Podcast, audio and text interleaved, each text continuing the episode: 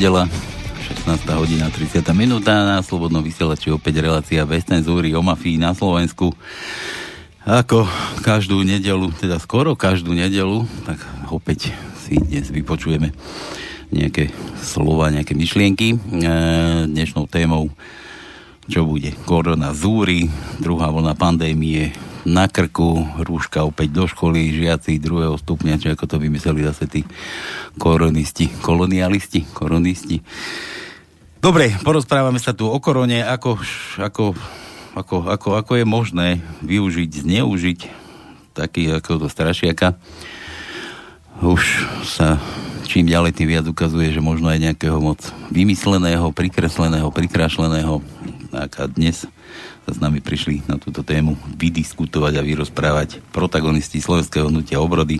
Opäť začnem od Žienky, Snežienky, Katky Bokovej. Katka, vítajú nás opäť v štúdiu. Pozdravím všetkých poslucháčov Rádia Slobodný vysielač, prajem pekné popoludne a ďakujem za pozvanie. No samozrejme, nemohol by chýbať ani predseda Slovenského hnutia obrody, Robo Švec. Robo, vítaj zase u nás.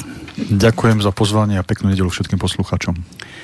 Peknú nedelu, no ako sa to zoberie? Ja ešte Tonka, Tonko som zabudol. Tonko ja, tam... Dobre, ja pozdravujem. Ja som budem ticho, ale... Som chcel, že... Neboj sa, budem tu. Že si tu naživo minule nám nadávali, že nevedia, či z archívu, či naživo. No. Je tu aj Tono naživo, hej. Takže, naživo, naživo. Takže vítajte a ideme, ideme, ideme k tej dnešnej téme.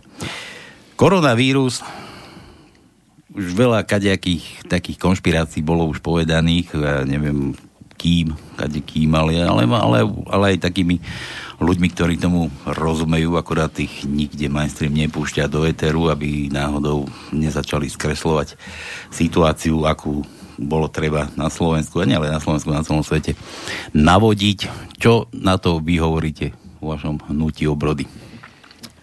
No, korona, koronavírus je korona propaganda. Vnímame to tak, že, že je to že tomuto vírusu je poskytnutý príliš veľký mediálny priestor a myslím si, že keby sme vypli e, správy televízie a rádia a nepočúvali dookola omielanie o tom, koľko ľudí sa nakazilo, nenakazilo, vyliečilo, tak by korona vykapala. My už sme to rozoberali veľakrát, že ani nie, že, že koľko ľudí sa nakazilo, ale keď hlásia, že koľko ľudí bolo vyliečených a do dnešného dňa nevieme, že ako a čím. nevieme ani liek, protilátky, ne, nevieme ani, ani čím, ako boli vyliečení. Ja stále hovorím, že pojem vyliečiť je na základe nejakých liekov. Uzdraviť sa to sa dá aj bez liekov. Čiže ja hovorím, ten pojem treba nazvať presne. Uzdravili sa nejakým spôsobom a nevyliečili sa, bo stále sa hovorí, že ešte vakcínu nemáme, tak potom na, s čím ho ich títo ľudí vyliečili? Ale ono, veľa, veľa, veľa už vychádzajú na povrch, e, vychádza veľa takých protirečivých stanovisk, presne ako ste spomínali. Napríklad aj pre mňa bola zaujímavá informácia akože odborníkov, ktorí hovoria, keď príde chrípková sezóna, že bude problém aj pre nich rozoznať, čo je chrípka a čo je koronavírus, lebo tie príznaky sú veľmi podobné. Čiže keď títo akože odborníci dnes ani nevedia poriadne e, ten koronavírus, e, ako sa prejavuje a čo vlastne spôsobuje ten koronavírus, tak potom v tom chrípkovom období čo môžeme očakávať? Že všetci, ktorí budú mať chrípku, budú označení, že sú e, potenciálni aj prenášači koronavírusu. Čiže veľa vecí tu začína nesedieť a tak ako Katka povedala, je to viac o psychike a mediálnej politike, ako o tých odborných e, stan- stanoviskách a takisto tiež mi tu nesedí jedna vec, že všetci ľudia, ktorí dlhodobo pracujú v tejto oblasti, e, e, lekári, docenti a podobne, keď povedia názor, ktorý je iný, ako má a prezentuje hlavný mediálny prúd, tak sú blokovaní na sociálnych sieťach, ich videá miznú z YouTube, čiže niečo tu jednoznačne nesedí. Mm, ten ja, cenzúra skoro ja sa ešte priznám, že nesledujem čísla o, ohľadom koronavírusu, jednoducho ma to nezaujíma, dovolím si povedať. Ale asi minulý týždeň ešte, keď som bola v práci, tak uh, som si pozrela na nejakom portáli čísla. 1% uh, z testovaných ľudí má potvrdený koronavírus. Jedno mizivé percento. Na chrypku je, je, ochor, je ochorených, uh, liečených a aj, um, aj teda umrtí je podstatne viac. To číslo je vyššie, ako je to pri korone. Takže buď ten vírus jednoducho nemá takú silu, ako sa nám snažia natlačiť do hlav. Uh, ako povedal Tonko, sú aj uh, teda prípady, je ich nie málo, kedy tí ľudia sú nejakým zázrakom vyliečení z tohto strašne zákerného a škaredého koronavírusu. A napriek tomu sa nám snažia teda nejakí ľudia, ktorí nás tu ovládajú a majú v hrsti navnadiť na to, aby sme sa nechali dobrovoľne, nedobrovoľne zaočkovať. A ešte, ak by som mohol, tak by som aj ďalšiu vec povedal. E, tie médiá hovoria, že máme na Slovensku pandémiu koronavírusu. To je hlúposť, nemáme žiadnu pandémiu. Ja sa nebudem tak vyjadrovať k tým odborným lekárskym veciam, ale skôr k práve k tej mediálnej politike a šialenstvu mediálnemu. E, máme 5,5 milióna obyvateľov Slovenskej republiky. Ak máme niekoľko tisíc ľudí nakazených koronavírusom, tak to sa nejedná o pandémiu Čiže aj toto je len cieľaná mediálna politika vyvolať a navodiť nejaký dojem, že niečo tu je možno. Možno vo svete je pandémia, ale, ale na Slovensku určite žiadna pandémia koronavírusu nie je. A ďalšia poznámka, prečo sa nehovorí o tom, koľko ľudí e, ochorelo na chrypku? koľko ľudí sa priemere ročne koľko ľudí priemere ročne spácha samovraždu a to sú o mnoho vyššie čísla ako koronavírus.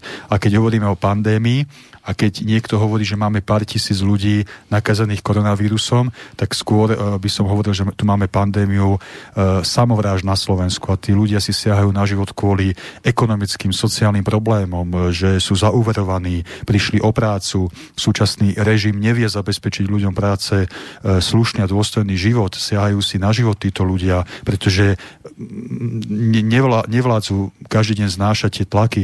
Toto je pandémia uh, súčasnej slovenskej spoločnosti a nie nejaký koronavírus. A keď tu Katka spomínala, k tomu prídeme o, o, o tom povinnom očkovaní, e, koronavírus veľmi rýchlo mutuje a mení sa.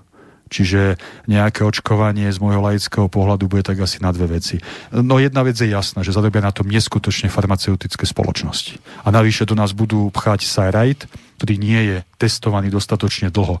Pretože keď sa očkujeme povinne proti tetanu a ďalším veciam, to sú 10 ročiami overené vakcíny, ktoré naozaj fungujú a sú overené, sú klinicky testované na ľuďoch. Ale tu po pol roku chcú do nás napchať nejaký sajrajt a idú nás presviečať, že to nám pomôže v boji proti tejto akože pandémii. Čiže ani tieto veci mi tu nesedia a nemôžem s tým súhlasiť. Ako sa na to pozeráte vy, e, pretože e, korona sa spomína od decembra alebo tak nejak začala tá pandémia sa objavovať verejne. Nikto nevedel, čo to je. Ale ide o to, že niekoľko rokov dozadu začali e, politici rozmýšľať, že sa premnožujeme. Čo s tým? Teraz e, prichádzajú rôzne nápmety. Hovorí sa o Bill Gatesovi, že asi tam už spomínal nejaké tie pred dvoma rokmi, že vlastne príde potom nejaký vedec, ja som poslal aj video nejaké, kde vlastne tam niekto hovoril, že príde pandémia, pretože toto je, by som povedal, obrana, obrana toho systému na svete, lebo tu existuje nejaká, nejak, nejaký zákon rovnováhy, že my sa nemôžeme vymknúť z tej, tej prírody alebo z toho systému. Keď sa premnožujeme, veď v Číne sa hovorilo takedy veľmi dávno, že uh, už si uvedomili, keď bolo myslím 3 alebo 4 miliardy ľudí na svete, že musia znížiť populačnú krivku. Ale my tu pripustíme populačný výbuch u ľudí nie bielej rasy, ale ja neviem, akej rasy tu. A toto nikto nič nerieši. Ja neviem, ako sa na to vy ale ja, mňa to strašne mrzí. E, ešte kým na to nadviažem, čo ste spomínali, ešte jedna poznámka. E, máme informácie priamo od lekárov a tí lekári majú nariadené, aby do kolónky chorí na koronavírus zapisovali všetkých, ktorí splňajú príznaky a tie príznaky dostali tie lekári k dispozícii, že kto vykazuje takéto príznaky, má koronavírus. Čiže a tie príznaky sú totožné a veľmi podobné aj ostatným ľahším ochoreniam. Čiže naozaj do tej kolónky koronavírus zapisujú pomaly, pomaly všetkých. Takisto tie umretia na koronavírus tam sa môže pridružiť veľa ďalších komplikácií. Ale ako náhle máte príznaky, ktoré môžu byť koronavírusové, tak tiež ide do kolónky koronavírus. Čiže hovorím, viac, viac veci, veci tu nesedí. A to, čo ste spomenali vy to, no, e, je mi úplne jedno, či ma niekto nazve konšpirátorom alebo neviem čím. Ja verejne aj na Facebooku, všade, kade chodím, hovorím, že som slobodný človek a slobodne budem pochybovať o všetkom. Aj o dejinných udalostiach, aj o súčasnosti a aj, aj o tom, čo sa môže stať, nemusí stať. Pretože iba keď človek slobodne slobodne pochybuje o veciach, môže logickými úvahami dospieť k nejakému názoru. Čiže ja nebudem ovca, nebudem niekdy podliehať nejakému mediálnemu vplyvu a slobodne budem o všetkom pochybovať. A teraz idem k tomu, čo ste spomínali, Tono. Áno, ja si myslím, momentálne sa prikláňam k tomu, že koronavírus je iba príprava na niečo väčšie, čo príde. Cez koronavírus, a budem hovoriť o Slovákoch, skúšajú elity, oligarchovia, ktorí nám vládnu, ako dokonale a do akej miery môžu manipulovať so Slovákmi a čo všetko sú Slováci ochotní obetovať a čoho všetkého sú Slováci ochotní sa vzdať, len akože prežili, aby prežili túto pandémiu. A preto, preto, preto neverím, že koronavírus je reálny problém. Verím skôr tomu, že je to príprava na niečo o mnoho, o mnoho väčšie, čo ešte len príde. A ja doplním, môj názor je, že elity si môžu tlieskať, že Slováci sa nechali tak rýchlo, tak ľahko obabrať a zmanipulovať. A teda, že ten plán, ktorý mali, vyšiel podľa mňa aj rýchlejšie, ako si predstavovali, pretože chodíme po Slovensku, aj dnes sme sa vracali z Tatier a jednoducho, pokiaľ sú Slováci ochotní dobrovoľne na svojich tvárach v teple, v zime to je jedno, či prší, či svieti slnko, nosiť rúška na čerstvom vzduchu, tak, e, tak naozaj to sú pre mňa ovce, to sú ľudia, ktorí zahodili svoju, svoju hrdosť, nejakú svoju slobodu, dobrovoľne odovzdávajú do rúk nejakých mocností a, a elít a oligarchov, vzdali sa všetkých svojich práv a takíto ľudia jednoducho nie sú schopní používať zdravý rozum, sú zmanipulovaní a je mi to veľmi ľúto, ale jednoducho to tí ľudia asi aj zaslúžia. Potrebujú padnúť na samé dno, dostať poriadny preplesk, kopance, asi aby sa to, toto všetko zlo nazbieralo, zosypalo na nich, na ich deti a snať potom si Slováci uvedomia, že majú svoju hrdosť a majú používať vlastnú hlavu. Ja sa vrátim ešte, že, že pandémia, sme to spomínali, že to na Slovensku, že neexistuje žiadna pandémia, že možno vo svete. Ja som, ja som videl zo pár videí, tam niekto natáčal v Amerike, tých našich bratov amerických, videá preplnené nemocnice, ľudí, ako tam pochovávali na parkovisku, lajnovali parkoviska, akože tie pohrebné miesta odkladacie. No ale zase na to všetko, zase aj z americkej strany chodili také videá, to tak nazvem, že konšpiračné, že to nie je pravda, lebo, lebo tie videá to ako keby boli zrežirované, že bolo tam jasne vidieť, že, že tie závery, že rozprávali o jednej nemocnici, potom išli do ďalšej nemocnici, takáto situácia, tí istí ľudia, tí istí pacienti, tie isté závery, už to bola iná nemocnica preplnená a potom nejaké video bol nejaký, nejaký, nejakého doktora, ktorý buď vlastne alebo šéfuje niekoľkým klinikám a ten proste rozprával, že nemajú čo robiť, preto musel prepustiť personál, tí sestričky a nejakých tých doktorov, že proste, že sú úplne prázdni, že to je, je to prehnané. Uh, a čo som tým chcel teraz povedať, že, že tá pandémia, že, že dajme tomu, a takto som to povedal, že, že dajme tomu, že tá pandémia, že akože nevieme, hej, o čo sa jedná, lebo je tu len jeden názor, je médiami propagovaný jeden názor, proste pandémia je tu, všetci sa bojte, všetci sa strachujte, no dajme tomu, že, že ide nejaká pandémia, hej, ale ja sa teraz vrátim, že na Slovensko, k našej vláde, že všetky tie opatrenia, ktoré vznikli na základe týchto pandemických kadejakých hm, takých tých, tých haló, že, že pozor, pozor na to, že ideme, ideme, zavreme fabriky, nebudeme pracovať home office a neviem, čo všetko povymýšľali. Že či sa dá tej, tejto vláde, ktorá nám vládne dôverovať, lebo tie opatrenia proste niektoré sa krížia jedni s druhými, proste si odporujú a ľudia z tohoto možno pochopili, že, že aha, hop, to asi nebude všetko normálne ako keď máš treba si ako príklad uvedem, že ideš do reštaurácie, musíš prejsť s rúškom v reštaurácii, sadneš si, dáš si dole rúško, naješ sa, napieš sa, zase si dáš rúško, postavíš sa, ideš von, pretože že mi to také divné prípada, že keď už teda ten vírus tam je, tak on nás si útočí len na stojacich ľudí, alebo na chodiacich ľudí, alebo proste kopu, kopu iných takýchto príkladov, že či sa dá veriť vôbec tým, tým elitám, alebo tým, tým a ešte k tomu tým bože, čo to opisujú, tí, tí pamfletisti, že to proste nemá možno ani rozum, takže tie opatrenia, ktoré proste vymýšľajú, že či, či sa vôbec dá s týmto niečo robiť, že, že, že prečo tomu mám veriť, keď by to káže nejaký takýto No ja osobne tomu neverím, hovorím za seba, ja tomu neverím, čo predvádza naša vláda. Z nášho pohľadu, z môjho pohľadu je táto vláda vláda bláznov, liberálov, mafiánov. A to sa týka aj koronavírusu. Hej. Uh, ako si naznačíte reštaurácie, napríklad, ale taká pumpa benzínová. No tak my sme tento víkend boli veľmi na cestách a veľmi veľa na cestách a je komické, keď na pumpu vás nechcú pustiť, lebo nemáte rúško na tvári a na tej istej e, čerpacej stanici vo vnútri sedia ľudia a jedia a pijú kávu bez rúška. Mm. To je úplne komická situácia. Hej. V reštaurácii dnes sme boli na veľmi príjemnom, ľahkom obede a takisto ľudia nemali rúška ale tí, čo nás obsluhovali, tie rúška mali. To je úplne smiešne. Tak buď ich budú mať všetci, alebo nikto. A s tým súvisí aj očkovanie. Ja som verejne na Facebooku napísal status, nech logicky sa každý Slovak nad tým zamyslí. Bude povinné očkovanie proti koronavírusu ja sa nedám zaočkovať povinne proti koronavírusu. Počkaj, počkaj, počkaj. Áno, ale, Oni ale, povedali, že nebude povinné, nebude povinné, áno. ale bude doporučujúce. Áno, ale ten, kto nebude očkovaný, nebude mať prístup tam, tam a tam, podobne ako je to s tými náhubkami, to znamená rúškami. No a teraz logicky poďme na to. Ja sa nedám zaočkovať. A budem v kontakte s človekom, ktorý je zaočkovaný. A ja mám byť handicapovaný na svojich ľudských právach za to, že nie som zaočkovaný. No ale keď tá vakcína proti koronavírusu je taká geniálna, tak ten očkovaný sa nemá čoho báť, že sa nakazí odo mňa. To je logické, nie? Mm-hmm. Tak prečo ja mám byť handicapovaný na svojich základných ľudských právach, že nie som zaočkovaný? Opäť tu niečo nesedí.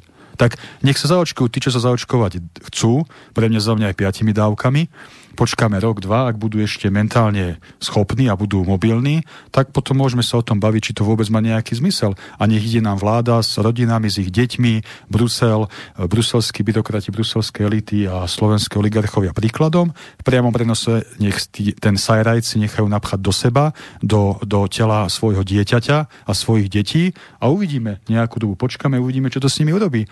Prečo ja by som do seba mal pchať takýto sajrajt, opakujem, ktorý nie je klinicky dostatočne testovaný, nie je overený.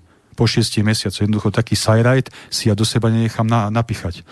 Je mi to úplne jedno, čo si kto o tom bude mysleť, ale to je jednoducho bez debaty. Nie je to overená vakcína, ja odmietam sa dostať do takejto uh, polohy, aby niekto do mňa nejakú chémiu pchal.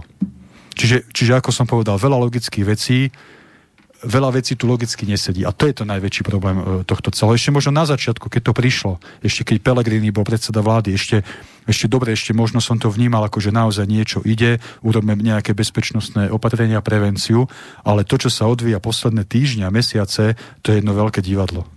A jeden veľký fake, keď to chceme počuť novodobým výrazom. Mne hlavne vrta v hlave, že keď teda prevzal moc Matovič, a teda korona, korona bola v plnom prúde, vrcholilo to, mali sme veľmi veľa ochorení, identifikovaných ľudí, teda testovaných a tak ďalej. Každý jeden deň mal dvojhodinové, trojhodinové tlačovky, na ktorých predstavovali riešenia, potom to vzali späť.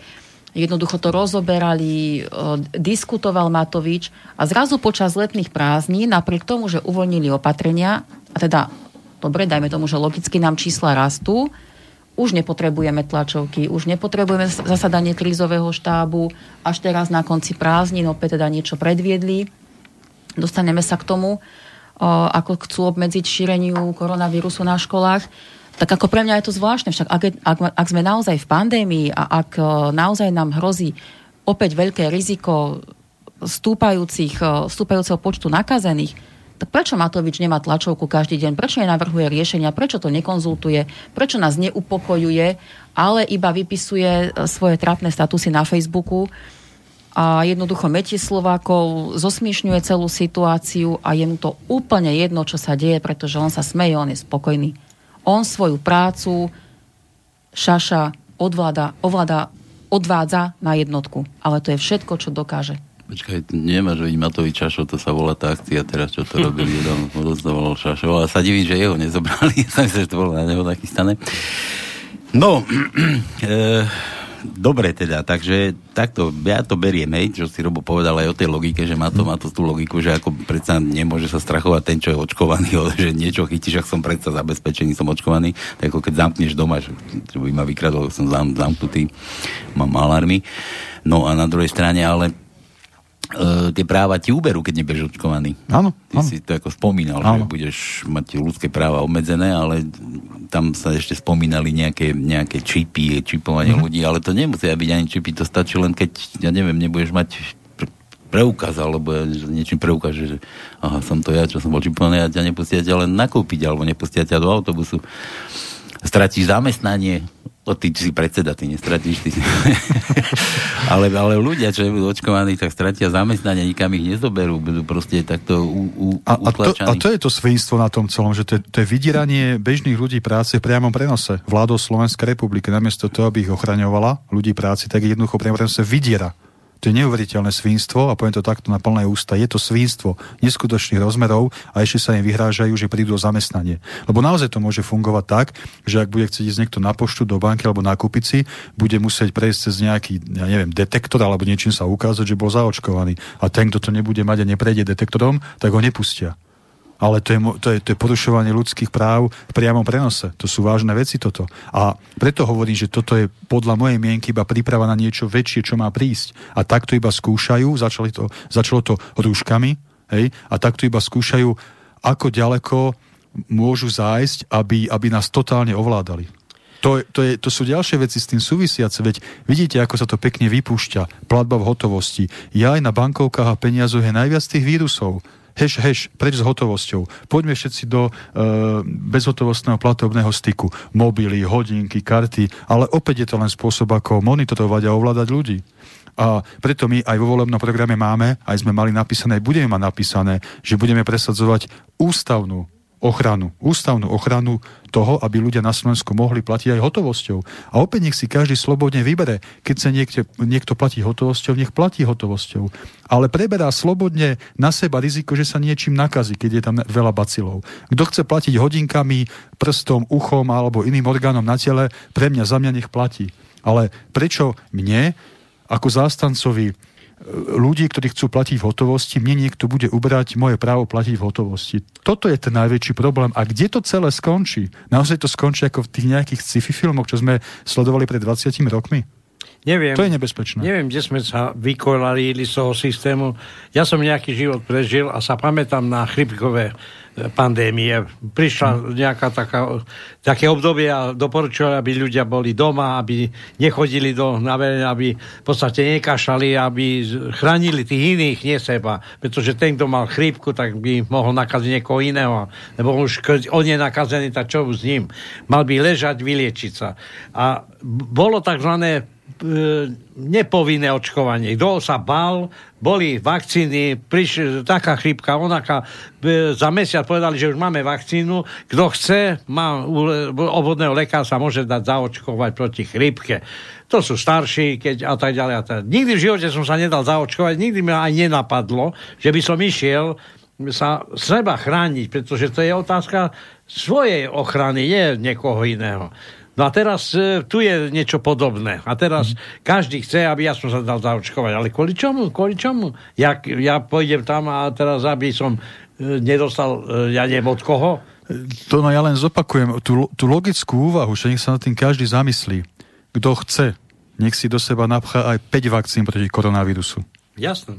Ale keď je opresvedčený o tom, že to pomôže, tak je spokojný tak čo mňa ide obťažovať, že ja sa mám dať zaočkovať? Však keď ja budem mať koronavírus a on bude očkovaný, tak sa nemôže nakaziť. Pohodička, pijanko. Ale Hej? toto bolo aj pri Čiže... týchto chrypkových epidémiách. Veď, veď, akože keď chce niekto byť očkovaný, nech je, však ja mu v tom nebránim. Ale nech mne nikto nebráni sa slobodne rozhodnúť sa nedať za očko, lebo jednoducho tomu neverím, že niečo také v takom rozsahu existuje. Zatvárali sa školy, e, ľudia boli doma, liečili sa, e, v podstate ja som takisto sa vyliečil a som prišiel zase do bežného života už ako vyliečený. No a to bolo všetko. A nie, robili sme z toho nejakú drámu a pritom to bolo niekedy tak, že všetky školy boli zavreté, že prišli traja žiaci do školy a mm. na týždeň, dva e, urobili chybkové prázdniny. A teraz to robíme z toho také divadlo, že to ani pravda nie A ešte mám jednu otázku, rečnícku. Koľko ľudí na Slovensku zomrelo na koronavírus? 31. 31 ľudí zomrelo. Minule v Košiciach, koľko 70? No, 31 ľudí na Slovensku zomrelo na koronavírus, z toho minimálne dve tretiny to sú také fejkové umretia na koronavírus. No, tak. tak a o čom sa tu bavíme? Koľko ľudí ročne spácha na Slovensku sebevraždu? To sú stovky ľudí. A to nikto nerieši. O tom sa nehovorí. Iba nový čas sem tam napíše, že niekto skočil pod vlak. Spomínal Dobre, ale to je niečo iné, ale infarci sú No to. jasné, ale- E, rakovina, tu, tu už umierajú ľudia denne, stovky možno. A o tom, o tom sa tiež nehovorí, že koľko je rakoviny, koľko je infarktov, mozgových mŕtvic a podobne. Presne tak sú ochorenia, ktoré si zaslúžia určite väčší priestor a väčšiu mediálnu politiku, väčšiu kampaň hlavne, aby ľudia boli chránení, aby, aby premyšľali o, o svojom zdraví nejak pozitívnejšie. O, ja sa ešte vrátim, však dnes to už odznelo síce, že to ste, to ste vraveli vy, Tonko, že ešte pred pol rokom, alebo ty Pali, že ešte pred pol rokom sme vlastne o korone ani nechyrovali. Už tu máme aj vakcínu. O, všetci veľmi dobre vieme, že sú vakcíny aj proti chrípkovým vírusom, ale je známe, že tie vírusy si žijú svoj vlastný život, jednoducho mutujú, je to úplne prirodzené, pretože ten vírus je nejaký živý organizmus. A ak sa necháte jeden rok zaočkovať proti chrípke, na druhý rok tá vakcína už nie je účinná, tak sa, tak sa necháte zaočkovať opäť. A pri tomto o, covide v podstate ide o to isté. Ak sa necháte zaočkovať, možno budete mať nejaké vedľajšie účinky o pár rokov, však tá vakcína naozaj nie je klinicky testo- testovaná. A to teraz každý jeden rok počas nejakej sezóny, alebo dokonca dvakrát do roka, alebo trikrát do roka sa budeme nechať očkovať neznámou látkou proti vírusu, ktorý nie je taký nebezpečný, ako sa o ňom rozpráva. Ideme si dobrovoľne nechať likvidovať svoje tela.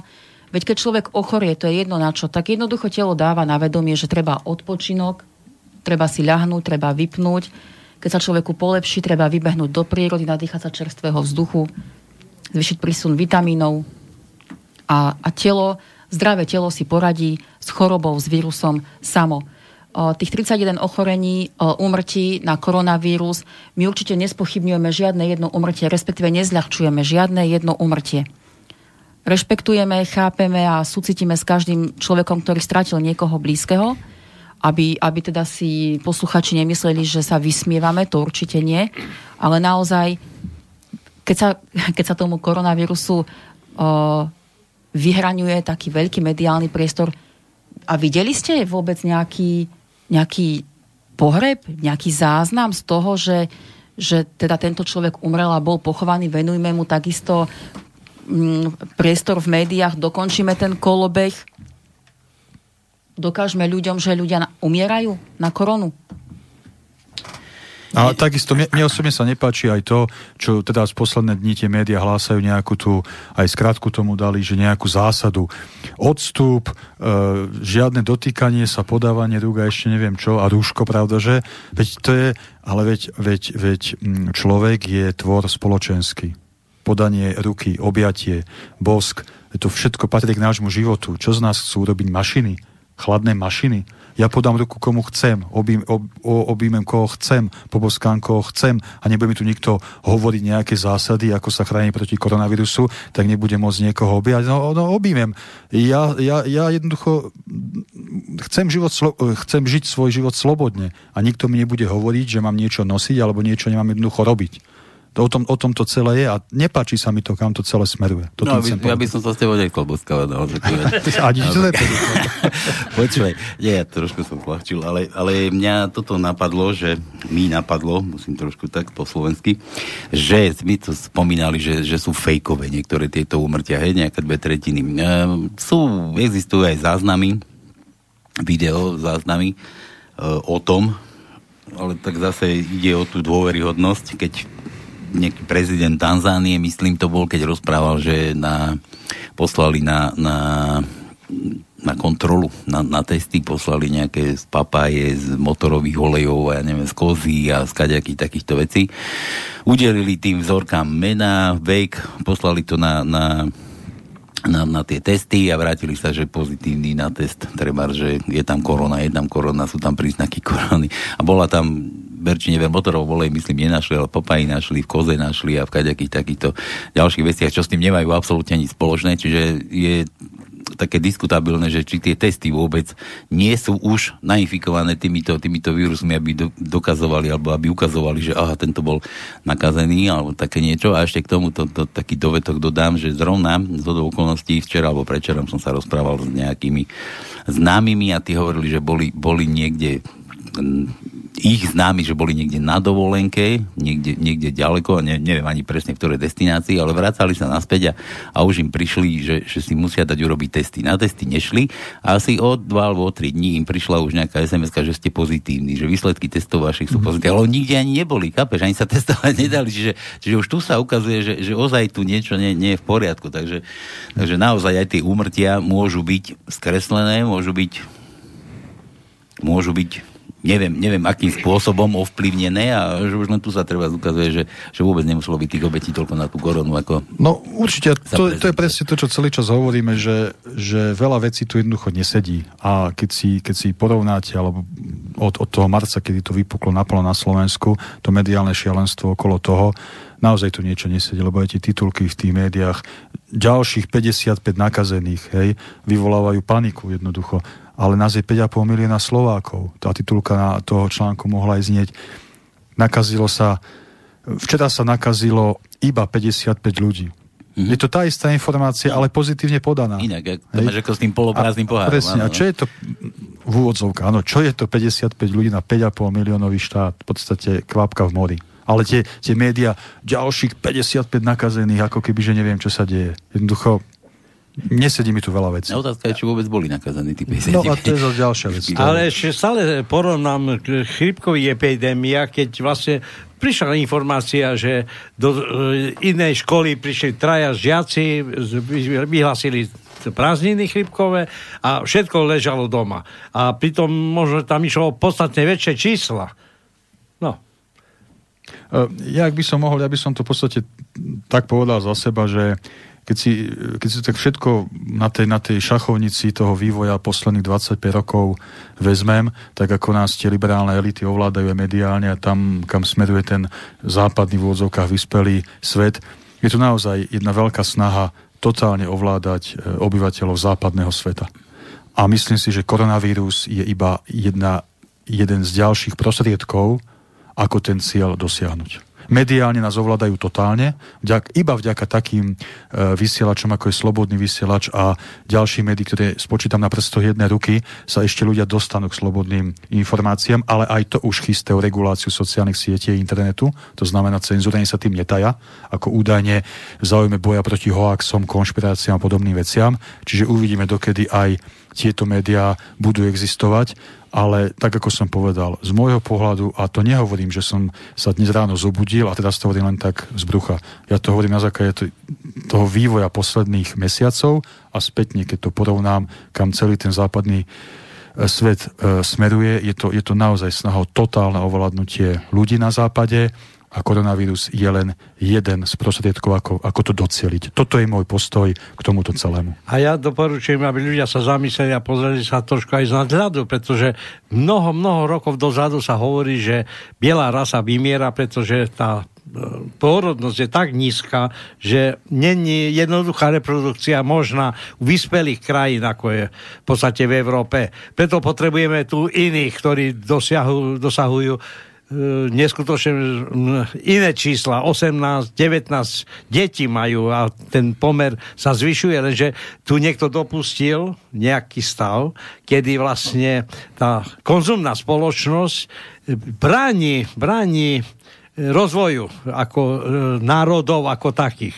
Prečo, prečo vlastne to pachtenie za peniazmi a za mamonom nám bráni e, plodiť deti? A toto nikto sa nevie zamyslieť a radšej e, keď v minulosti sme vycestovali a prišli sme z Afriky, tak keď sme neišli na povinné, alebo keď sme išli tam povinné očkovanie a tak ďalej, tak sme boli pod nehroznou pokutou. A teraz tu príde plno migrantov bez kontroly a nás tu už v podstate to všetko spadne? Všetko a, padlo? A, a na tomto ešte, už poslednú vetu, na tomto ešte komické to, že talianské súdy idú súdiť talianského politika Matea Salviniho no. za to, že ochraňoval Taliansko pred inváziou migrantov a tým pádom celý európsky kontinent. Takto hlboko klesol ten vyspelý úvodzovkách západný svet, že talianské súdy idú súdiť talianského politika za to, že ochraňoval talianské národné záujmy.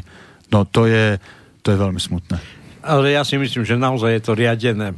Boh je, niekto hovorí, že v podstate tých 7 rodín, čo majú v podstate neviem už koľko e, peňazí v, rukách a ktorí riadia tento svet, či je to pravda, alebo nie je pravda, ale človek sa musí zamyslieť a hovoriť, prečo tento video je aký taký, presne. Aj ten Salvini, kto vlastne, vlastne rozhodol, že on vlastne porušuje nechcem zákony, nejaké zákony existujú, ale prirodzenú ochranu by som povedal ehm, toto, čo vlastne vyviedli, tak to bolo proti, proti logickému mysleniu. A ja aj otvorene hovorím, verejne to hovorím, ak Salvini tým, že bránil invázii migrantov do Európy, spáchal akýkoľvek trestný čin, tak verejne tento trestný čin schvalujem a podporujem. Verejne to hovorím pretože Salvini si iba plnil svoju povinnosť. Ako Talian, vlastenec a člen vlády, vtedy bol člen vlády, si plnil svoju povinnosť, to bola jeho povinnosť ochraňovať talianské záujmy a ochraňoval nás všetkých, Európu, celú Európu, celú európsku civilizáciu. Ja ešte nadviažem, ešte trošičku k tej korone sa vrátim a súvisí to s tým, čo ste povedali, Vitonko, že teda nám tu sa snažia navláčiť, nazvážať o, rôznych ľudí zo zahraničia. Teraz vynechám o, ne, nelegálnych, o, teda ilegálnych o, pristahovalcov, utečencov a tak ďalej. Ale dostanem sa k tomu, že aj čísla pozitívnych na koronu stúpajú, pretože sú to predovšetkým importované prípady, ako to médiá predávajú. A ide vlastne o, o Srbov, Ukrajincov, Čechov a tak ďalej, ktorí, ktorí na Slovensku pracujú. A mala som takú debatu so známou a, a vraví mi, že však, však jasné, že sú tu Srbi a Ukrajinci, uh, keď Slováci nechcú robiť za 500 eur.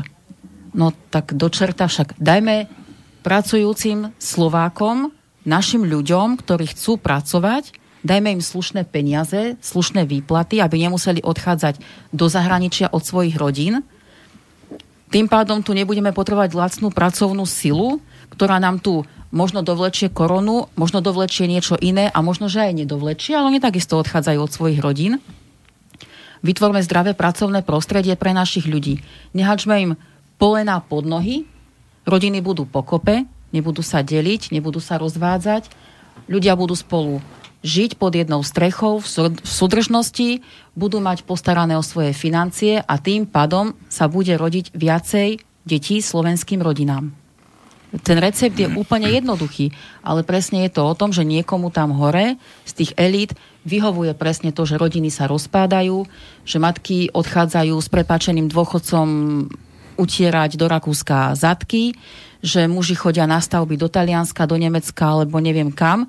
A, a, a potom ešte v rámci koronašialenstva vám Matovič s jeho úžasným týmom odborníkom povie, že zavrie hranice, ľudí nechá v povinnej štátnej karanténe nie dva týždne, ale mesiac, nepustí tých blízkych ľudí k sebe, ľudia sú v strese, bez peňazí, bez sociálnych istot a jednoducho je to celé postavené na hlavu a je to celé postavené proti čestným ľuďom práce.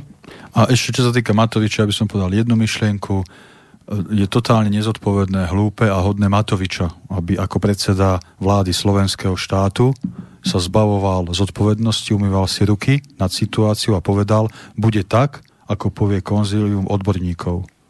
Konzílium odborníkov môže predsedovi vlády akurát tak poradiť. Ale on je predseda, nášho štátu, predseda vlády nášho štátu a on má prevziať politickú zodpovednosť za to, aké nariadenie vláda pod jeho vedením príjme. A keď jedného dňa týchto vagabundov budeme súdiť za to, čo robia, tak darmo sa bude Matovič vyhovárať, že to konzilium odborníkov. Matovič bude súdený za toto, čo sa deje, nielen do otázky koronavírusu, ale celkovo na Slovensku, americké zákony a ďalšie veci. Žiadny, žiadne konzilium odborníkov, on bol predseda vlády, je predseda vlády, on má politickú a morálnu zodpovednosť za dianie na Slovensku a on bude za toto všetko súdený. Žiadni, žiadni odborníci, ktorí mu majú iba radiť. Čiže mm. toto je nezodpovedné a toto je malosť toho chlapíka s názvom Matovič. Že nevie prevziať zodpovednosť, nevie sa k tomu postaviť ako chlap a zvaluje zodpovednosť na niekoho iného. A potom sa bude odborníkmi zakrývať. Čak ja nič. Ja Matovič, ja som iba robil to, čo mi nejaký odborník povedal.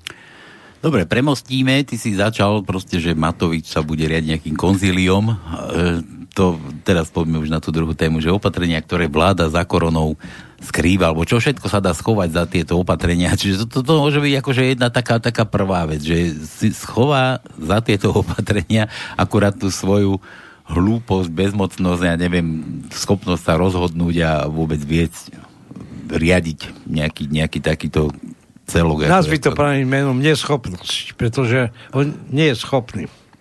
Podľa mňa. To, bude akože prvá. Teraz čo, čo ďalej sa dá za, za to všetko poschovávať? Už sme spomínali, že nejaké očkovanie, tam príjem peňazí do tým, tým nejakým tým spoločnostiam, čo vyvíjajú nejaké vakcíny, druhá, ktoré, ktoré to budú predávať Mňa treba dojalo, že už Rusi majú nejakú vakcínu, ale my sa ako odmietavo hneď postavili. Nikto neriešil, že, že prečo poďme to skúmať alebo rozoberať, ale proste nie, nie, ale už druhý ešte ani nevymysleli, ale tam už sa podpisujú zmluvy už za 30 milión, či koľko miliónov ideme kupovať tých vakcín a ešte ani nemajú nič spravené, čiže nikto to ani nerozoberá. Čo sa tam ešte dá schovať za, za, tú, za tú koronu? Dám slovo Katke, ale jedna, jedna, jedna informácia. Veronika Remišová rozhodla, že poskytne zo svojej pozície milión eur dotáciu pre mimovládky, lebo sú postihnuté korona krízou. A pravda, že vieme, aké tu budú mimovládky. Otázka je, ak by slovenské hnutie obrody ako Hozetko poslal žiadosť Veronike Remišovej o takých 10 tisíc eur, myslíte, že by nám tú dotáciu odklepla? No jasné, že neodklepla. No, to, budú, to, to budú peniaze pre jej mimovládky. Ja Myslím tie liberálne, tie, čo, čo rozbijajú našu spoločnosť znútra. Či napríklad takéto svinstvo sa dá schovať za koronakrízu a milión eur zo slovenského štátneho rozpočtu, to znamená náš milión, no, náš no, no, slovenských daňových poplatníkov, rozdáme nejakým pochybným aktivistom LGBTI, všelijakým divným, na to, uh, aby mohli prezentovať svoje choré postoje len údajne kvôli tomu, že chudáci prišli o nejaké to euro kvôli, kvôli koronakríze a to hovoríme len o jednej takejto veci. Aj XY takýchto vecí, ktoré sa schovajú za Ja ešte, Katku, nepustím k slovu, ja, si, ja ťa ešte doplním, Katka, ty nezabudni, čo chceš povedať, aby si hneď tam vyskočila potom do reči. Ja toto ťa chcem doplniť, že presne toto bola Remišová a včera som to zase z hodou okolností počul, zase Milanová, tá ministerka kultúry, zase opäť nejaká dotácia obrovská ide pre, pre umelcov a pre, pre takých umelcov, ktorí prepadli cez sito pomoci. A teraz, keď sa tak nad tým zamyslím, akože kto je umelec, čo pre prepadol cez sito tej pomoci, čo mala byť počas korony. Ja si myslím, že to je každý Slovák, čo tam prepadol pod to sito, lebo nikto nedostal ani, ani nič. Áno. Keď nechcem byť prostý. A ešte sa vrátim k tej Remišovej, ja už naozaj dám slovo Katke. Uh, Remišova chce dať milión eur pochybným mimovládkam. A Matica Slovenska ako najstaršia kultúrna ustanovizeň Slovákov je na pokraji existencie. Mm. A namiesto toho, aby sme Maticu Slovensku podporili zo štátneho rozpočtu, tak ideme podporovať pochybné mimovládky a ešte Milanova vyhlási, že musíme preveriť, ako Matica vlastne hospodária, či vôbec si zaslúži štátnu podporu. To, je, to, je, to, je, to nie je svinstvo, to je taká ľudská malosť a blbosť neskutočných rozmerov, že ja neviem, či na svete existuje štát a národ, ktorý má takúto neschopne blbú vládu, ako je táto na Slovensku. No, to, je, to, je, to, je, to je úplne neuveriteľné, čo sa deje na Slovensku. To do týchto A to čo, to, čo o tom bude Katka hovoriť, to, čo Milanova predviedla, no tak to je už, to, je, to už ani nie je suterén, to už je, to už je, to je veľmi zle. Ja to zhrnem, ako v mojich očiach je to, je to jedna banda vlasti zradcov. To sa nedá inak nazvať, pretože idú proti, proti našej vlasti, idú proti svojim vlastným ľuďom robia všetko možné len preto, aby rozbili, zlikvidovali a udupali to, čo je nám vlastné, prirodzené, čo je naše, tradičné a čo by sme si mali chrániť. Veď keď Milanová povie, že, že vyčlení takmer 11 miliónov eur nezávislej kultúre, do šľaka, čo je to nezávislá kultúra. To sú tie obscenosti na divadelných doskách, kde budú ľudia medzi sebou obcovať a na to sa budú pozerať deti zo základných alebo stredných škôl. Alebo čo je to nezávislá kultúra? Ako bude Zúza Fialová opäť šnúpať kokain v nejakom nezávislom filme? Však vrazme tie peniaze do Matice Slovenskej, podporme jarmočníkov, remeselníkov, ktorí sa vlastnými rukami živia, veď nám vymierajú remesla, vy, vymiera, vymiera to poctivé, čím sa, čím sa Slováci odjak živa živili, hrnčiarstvo, drotárstvo, podporme nádejných mladých slovenských umelcov, ktorí sú ochotní dajme tomu, spievať a nielen, nielen nejaké folklórne súbory.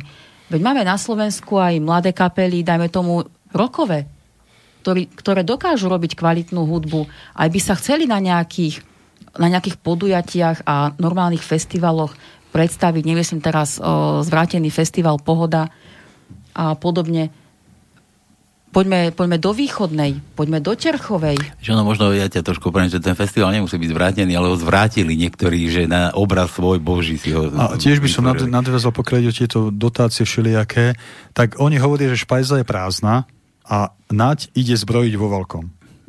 Hej. 50 miliónov vyhodí len takto na nákup americké vojenské techniky a našim dôchodcom nedajú normálny 13. dôchodok. Oni ho síce nazvali 13. dôchodok, ale všetci vieme, že to je veľký, jeden veľký odžup, lebo to bude len zvýšený vianočný príspevok. Nedajú ho v plnej výške, tak ako to bolo predtým schválené. Dajú to len v nejakom polovičnom profile, iba kvôli tomu, že naviac pre našich dôchodcov nemajú.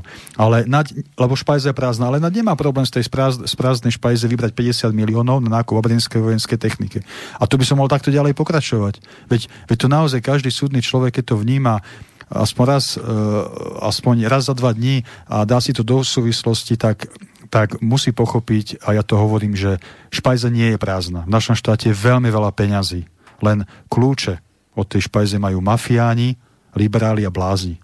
Kebyže náš štát riadia v tejto chvíli zodpovední slovenskí vlastenci, tak by tá situácia na Slovensku bola úplne iná. My, slovenské hnutie obrody, by sme všetky peniaze presmerovali na podporu slovenských ľudí v prvom rade a vôbec by ma tu nezaujímali všelijaké LGBTI agentúry a, jarm, a nejakí pochybní títo umelci od Milanovej a podobne. V prvom rade slovenskí živnostníci, dôchodcovia, podnikatelia, mladé rodiny a tak ďalej a tak ďalej a všetko ostatné bolo druhoradé z nášho mm. pohľadu.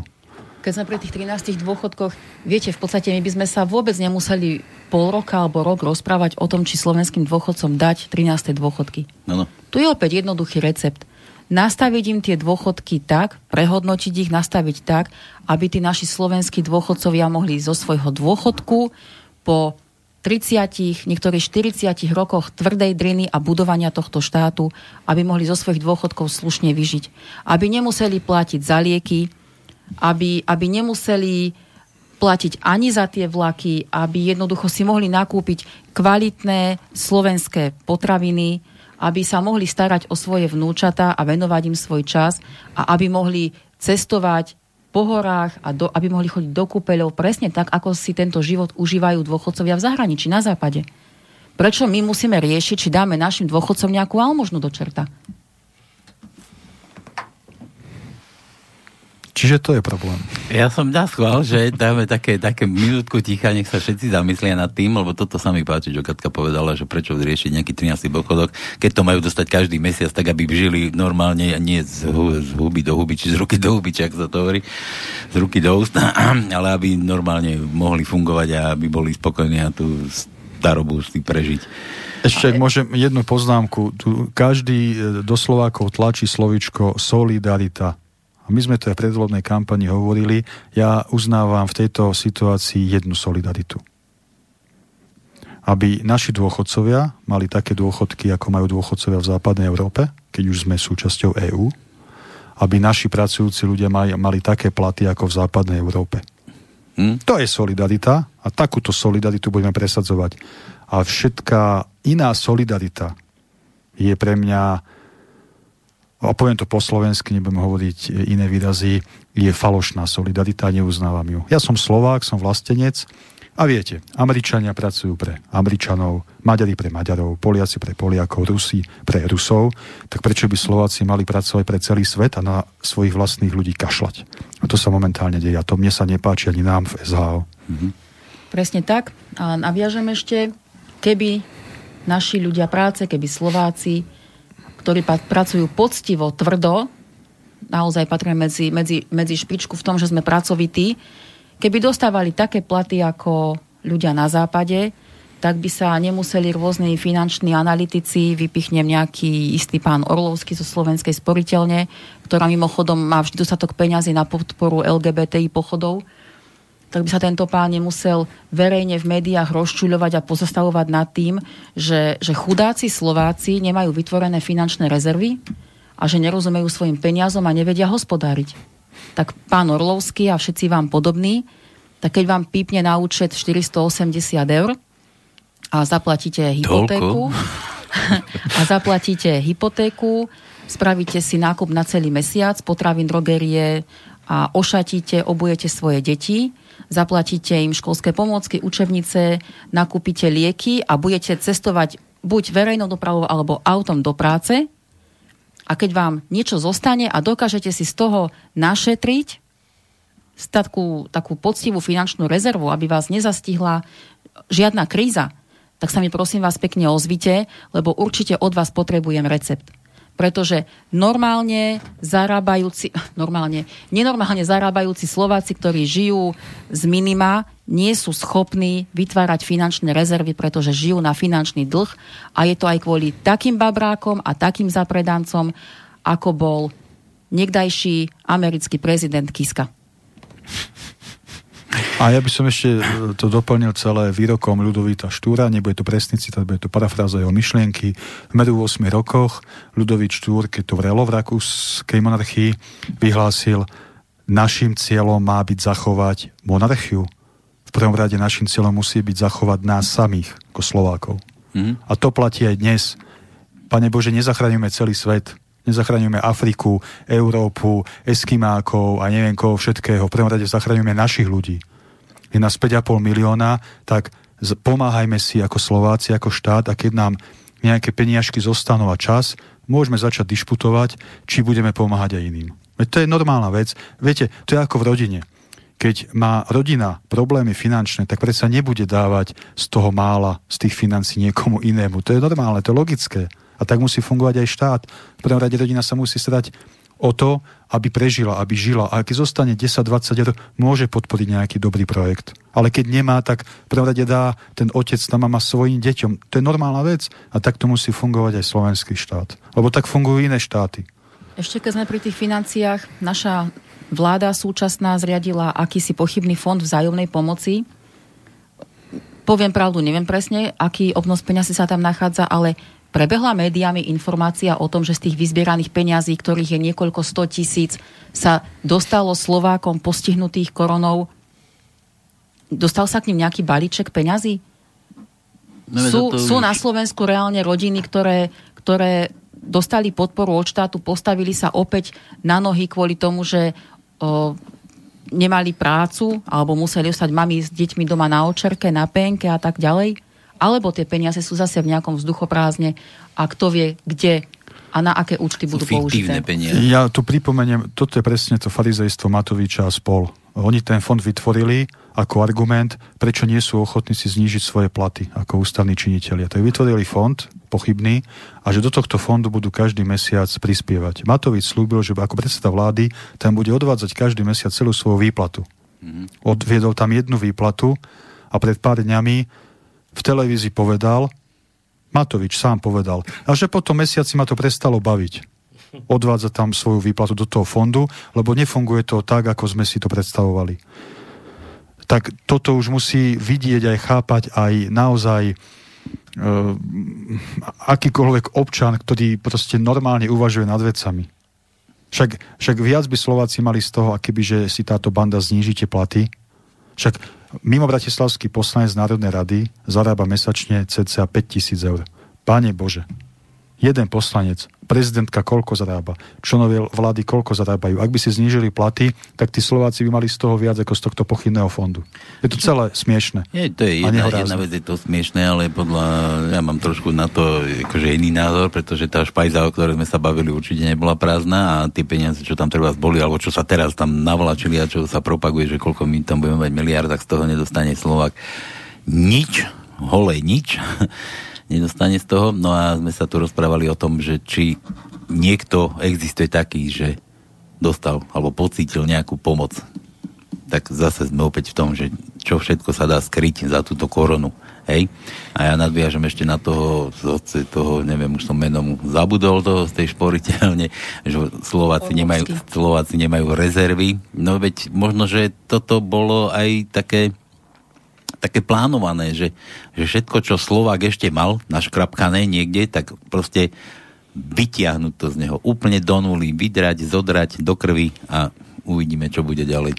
A, a táto vláda namiesto toho, aby sa snažila do rúk Slovákov dostať čo najviac vecí, aby slovenský štát vlastnil opäť to, čo tá, tá, tá dvojica podvodníkov a politických gaunerov Zurinda s Miklošom rozpredali to národné bohatstvo Slovenskej republiky, tie dôležité strategické podniky, tak namiesto toho, aby táto vláda sa snažila tieto podniky získavať späť, tak Sulík ešte mediálne predáva ako nejakú mediálnu bombu to, že východoslovenskú energetiku neodkúpi náspäť slovenská vláda do Slovákov, ten balík, ale za smiešných 39 miliónov sme to pustili Nemcom. A ešte mediálne to oni prezentujú, že wow, Sulik to je národohospodár, to je geniálny ťah, veď to je ekonomická vlastizrada. Veď štát mal na dosah 49-percentný balík z tohto podniku. Veď tu nejde len o tie peniaze, veď tie peniaze by sa nám za nejakú krátku dobu vrátili späť, ale je to aj distribúcia energetiky, elektriny, hej.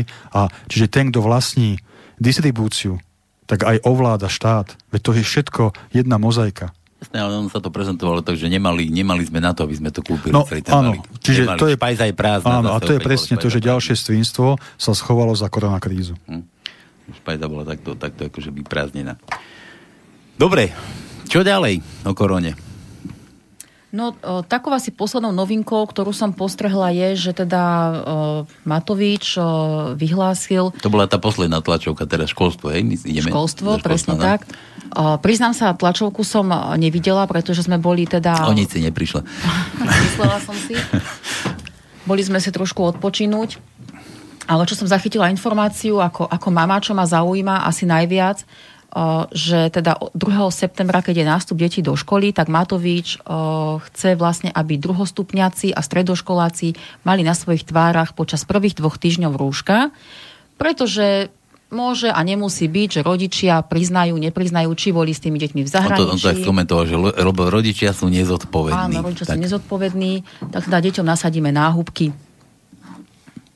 totálna, totálna blbosť a opäť snaha pripraviť nás na tú druhú vlnu, ktorú už teda minister zdravotníctva avizoval, ako posadiť deti s rúškami do škôl na dva týždne, keď tam trávia 6 stredoškoláci aj 7-8 vyučovacích hodín a nechať ich tam sedieť v tých triedách. Koľko má žiakov trieda? 25, 30? Ako má to decko pracovať? Ako má, ako má ten žiak, ten študent rozmýšľať, keď to, čo si do toho rúška nadýcha, vdýchne naspäť. Veď to budú tak otupené deti, ohlupnuté, uspaté, podľa mňa nebudú vnímať, že, že to ani nemá význam, aby išli do školy. No a ja osobne, ja osobne verejne hovorím, že ak toto naozaj potvrdí, lebo neviem teda, či si to rozmyslí, alebo nie, však pri ňom človek nikdy nevie, ako sa vyspí, tak verejne ja hovorím, že nepustím svoju dceru 2. septembra do školy, ak bude mať na tvári, ak bude musieť mať na tvári rúško. To som počul už kopu komentárov takýchto názorov rodičov, že Takže nesúhlasím tým, s tým, nie som ovca a ne, nenechám robiť ovcu ani zo svojich detí. Mm. Odmietam tento nezmyselný krok. Tie deti sa stretávajú teraz, cez prázdniny, budú sa stretávať aj po tej škole, budú cestovať autobusmi, budú spolu chodiť, ja neviem, na kofolu, do mesta na prechádzky, budú sedieť v parkoch a je to nezmysel. Je to nezmysel, keď dieťa má na 100% byť v škole sústredené a má mať ten, ten mozog fungujúci, aby bolo pridúsené rúškom. Vieš, mne, mne už tuto, tuto ďal zaváňa takým protichodným názorom, pretože keď prvý stupeň nemusí mať, druhý stupeň musí mať, vieš, že, že už, už tu mi to akože začína nejako... Absolútne nelogické a pritom škôlkári sú podľa mňa najrizikovejšia skupina, tým vôbec nenavádza Matoviča k tomu, aby teraz vyrukoval s tým, že škôlkári majú mať rúška. To ako určite nie. Však to vieme, že teda po prázdninách, kedy je tá uzávera e, materských škôl, z rôznych dôvodov, teraz aj z hygienických, však škôlky sú dlhšie zavreté, o, tak vlastne začiatkom septembra tí, tí škôlkári majú, majú soplíky, majú kašlík, jednoducho ich to chytí, tie deti sa znova stretnú v tom kolektíve. Je to úplne prirodzené. Či to tak bolo, my sme si tým prešli, naši rodičia si tým prešli, keď museli byť s nami doma. Tak prečo dávať e, pomaly dospelým ľuďom rúška na tvár v škole, keď to v rizikovou skupinou sú tie menšie deti, ktoré nemajú ešte vytvorenú imunitu, ale práve na základe takýchto soplíkov si tú imunitu budujú. Hm? Veď hovorím, Absolútne že... nelogický krok. A ja by som doplnil... To nie je jediný. Akože, no. z, môjho, z môjho pohľadu a z nášho pohľadu ide o ďalší krok k, k idiotizácii školstva. Cieľom je, pravda, že aby e, tu bola masa tupších ľudí, aby tu bolo nižšie IQ v priemere, aby to boli jednoducho ľudia, ktorí pôjdu do fabriky na tých 12 hodín, odmakajú si svoje, prídu domov, pozrú si nejakú markízu, prečítajú nový čas, dajú si jedno pivo a ráno opäť to isté. Čiže je to všetko cielené, aby sa oslabil e, mentálny potenciál slovenského národa. A opäť sa to skrýva za údajný boj proti koronavírusu. Takto to jednoducho čítame a môže si o tom myslieť ktokoľvek, čo chce, tak toto my jednoducho vidíme. Áno, a potom príde minister školstva Branislav Gröling s, s nápadom, teda, že povolí vzdelávanie, domáce vzdelávanie aj žiakom druhého stupňa. A teda odôvodnenie je také, že žiaci prvého stupňa sa môžu vzdelávať aj doma za istých podmienok ale keďže druhostupňaci takéto vzdelávanie povolené nemajú, tak nám žiaci odchádzajú na české školy na druhý stupeň a vzdelávajú sa doma. Tak ako odchádzajú do Čiech na školy alebo sa vzdelávajú doma. Však už toto je informácia, ktorá si protirečí. A druhá vec, akého percenta žiakov sa týka takéto vzdelávanie doma. Opäť je to môj názor, len krok k tomu, buď nasadíme deťom rúška, alebo sa rodičia budú vspierať a teda necháme tie deti doma, budeme ich vyučovať online, deti budú bez eh, rodičovského dozoru, bez dozoru pedagógov. Každé jedno dieťa, ktoré je v, eh, v pubertálnom veku, bude špekulovať. Tie deti by nemali byť bez kontroly. Dieťa potrebuje pevný režim a potrebuje sa stretávať s rovesníkmi, potrebuje sa stretávať s učiteľmi, s ďalšími dospelými, ktoré, ktorých počas toho dňa o, ako je vypustené do sveta, stretáva, pretože len tak si detská dokážu budovať medzi sebou väzby, dokážu riešiť konflikty, dokážu čeliť rôznym situáciám, dokážu sa osamostatňovať a byť potom pripravené na ďalší život. My nemôžeme deti zavrieť doma k počítačom, k internetu, k televízii a naozaj ich nechať ohlupovať. Je to veľmi nebezpečné a neprospeje to nikomu z nás, iba tým elitám, ktoré za koronu skrývajú aj tento krok. Za korunu predajú aj vlastnú mater. No. Dobre, ja, ja by som trošku ti protirečil, Kati, akože mne, nie že protirečil, to, bože, chráň, to, takto nie, ale, ale tá výučba cez internet, hej, akože tam, nie že protirečil, ale že tam zase vidím nejaké problémy, že sa však nemá každá domácnosť internet, nemá ho každá domácnosť zavedená, zaplatené, to nemá, tam sa nejaké pracovné listy vypracovávajú, to niekde musíš vytlačiť, niekde to musíš tomu decku dať, proste urobiť si, ale ale to, to som sa chcel k tomu dostať, že to už narážame na takýto problém, že, že ten Slovak nedostal ani, ani, ani Vráťme sa ešte do Slovenska ani korunu, ani halier. Áno, áno. ani halier, ani, ani, ani ten. Čiže, čiže už tu sú, tu sú akože takéto, takéto úskalia. Kadejaké... Ale keď toto spomínaš, ja sa netajím ani tým, tým názorom, pokiaľ ide o tie rúška. Bolo, bolo krásne z ľudského hľadiska sledovať, ako sa polovica šikovných Sloveniek e, zmenila na šičky mm-hmm. a doma šili rúška. No ale ja sa pýtam, tak potom na čo platíme povinné odvody do zdravotných poisťovní? Halo. A z týchto poisťovní dve súkromné poisťovne vytvárajú zisk, ktorý si odlievajú do zahraničia. E, na čo platíme dane? Však keď vláda prikáže nosiť povinne rúška, tak vláda má rúška zabezpečiť. Každému, ja. Čiže na každom okresnom úrade mala byť jedna teta, jedno okienko, môžu byť dve tety, jedno okienko a každý Slovák na základe svojho občianského preukazu mal dostať minimálne jedno rúško.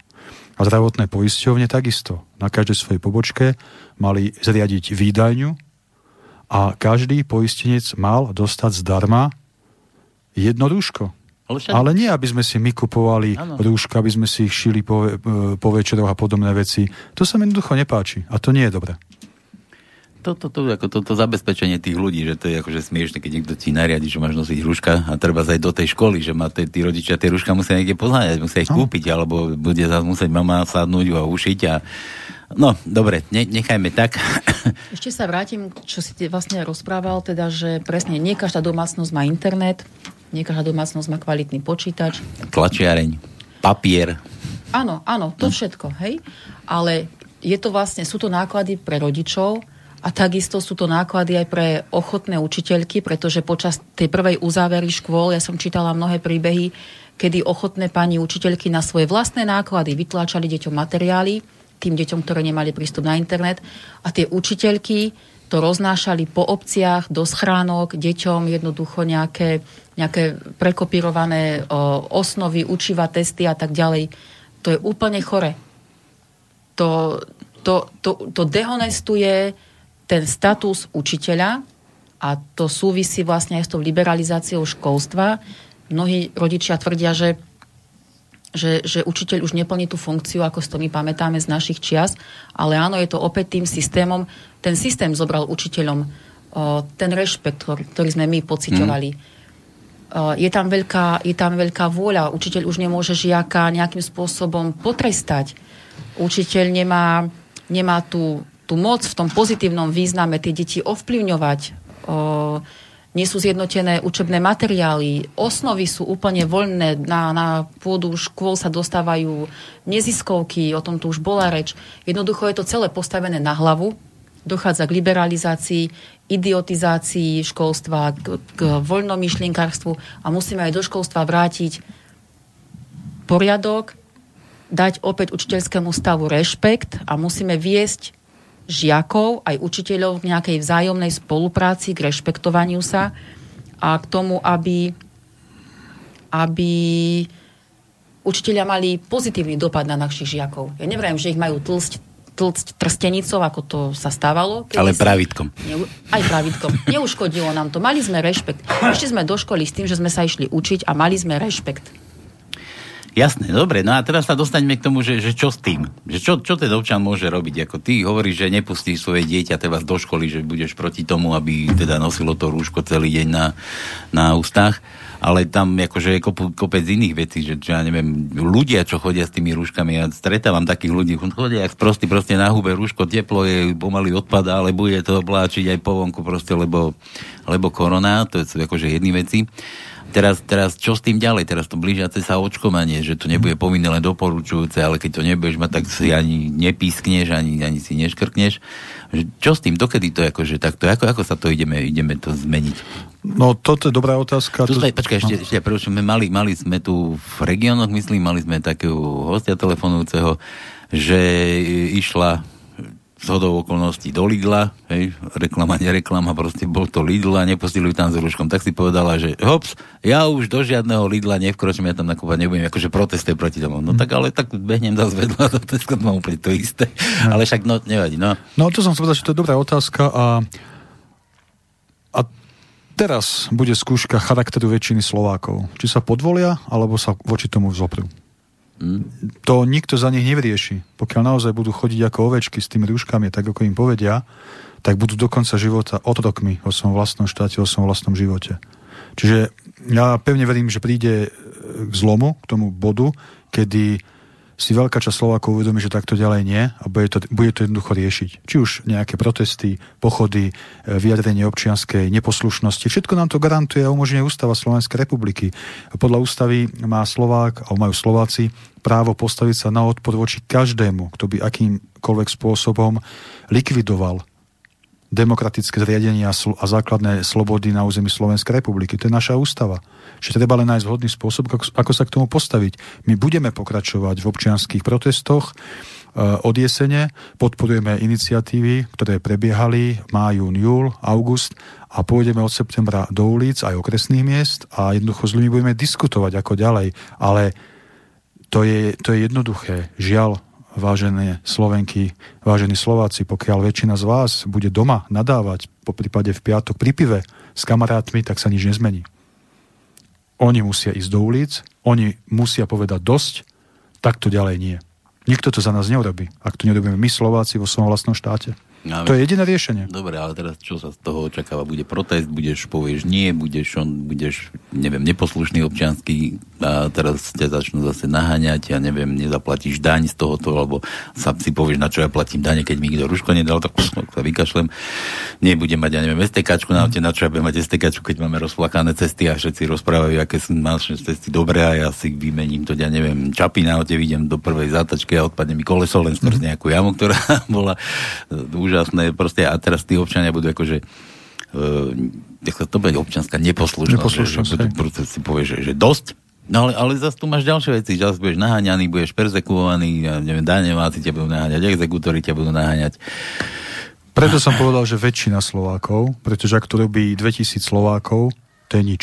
No dobre. To musí byť masa. Ja viem, ale, ale... Iba vtedy ten systém pocíti, súčasný darebácky mafiánsky režim, iba vtedy pocíti, že je tu naozaj nejaká e, občianská neposlušnosť. My... To je presne ako s tými protestami. Keď na protest príde 200 ľudí, ako fajn, 200 ľudí si niečo povie, ale keď ich tam príde 20 tisíc, o tom sme sa minule bavili, zase je to úplne iná masa. Ale ja som sa chcel, to sa sa trošku nepochopili, hmm. že čo sa stane potom, keď akože toľko to ľudí, že bude, ja neviem, pol Slovenska si povie, nezaplatím ten debilný zákon televízny za tie mm. zásuvky.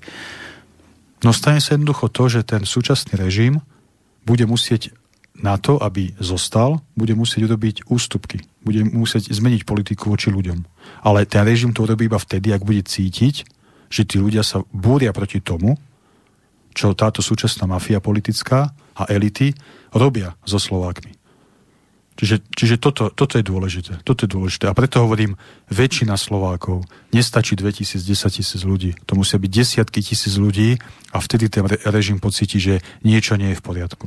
No, ja som aj tak sa chcel dostať také, že, že tá vláda si povie, že toľko ľudí sa búri, balte kufre, utekáme kade ľahšie, lebo už sa to tu ne, neudržíme tu na tú bránu, tí policajti. No, sú, sú, sú dve možnosti. Buď, uh, buď uh, ten režim si to uvedomí a bude robiť ústupky a nebude takto tlačiť na ľudí, alebo ten režim bude zmenený a tá mafia bude vyhnaná z tých úradov. Sú dve možnosti. To, žiadna, žiadna iná možnosť neexistuje. Alebo bude potlačené ešte práva. To je ešte tretia možnosť. Ale budú potlačené práva a opäť závisí od väčšiny Slovákov, ako sa k tomu postavia. Blížili sa voľby a e, v podstate tie strany, včetne vás, dávali nejaké volebné programy, na základe toho ľudia ich zvolili všetky tie reči boli pekné, hlavne e, pôjdu po mafiánoch, pôjdu mm-hmm. po nelegálnych príjmov, zdania, e, zvratia, neviem, doba si podávajú. Ja sa pýtam, a kde sú tie reálne, teraz, tá, kde je tá realizácia po tých voľbách? No ja ti poviem, ja nech, v Rinalskej nech... sobote už sa dobudováva tá väznica. Hej, a, ale pre mňa, čo? Pre mňa. Nie, ja, ja by som len nejakým spôsobom chcel donútiť vládu, aby začala plniť to, čo nasľubovala. No. no. To no, ono to je jednoduché, ako nemôžete e, čakať, že táto vláda, že Matovič a táto vláda zatvorí e, oligarchov finančné skupiny Uh, pretože tie finančné... A to slúbili. No však slúbili, ale... Jeden tie... jediný hlavný dôvod je, že by museli pozatvárať aj seba. Presne, to som tým chcel povedať, že však tie finančné skupiny, ktoré máme na Slovensku, tí oligarchovia financujú aj, aj, aj, aj Pelegriniho, aj Matoviča, aj KDH, aj Sulíka. Oni financujú všetkých. Lebo pre nich tých pár miliónikov, čo investujú do, do neviem koho a nedostane sa tam, ale ďalšie milióniky investujú do toho iného, ktorý sa tam dostane k tej moci, pre nich sa to oplatí a majú všetkých takto podchytených. Čiže to je to, čo sa stále bavíme.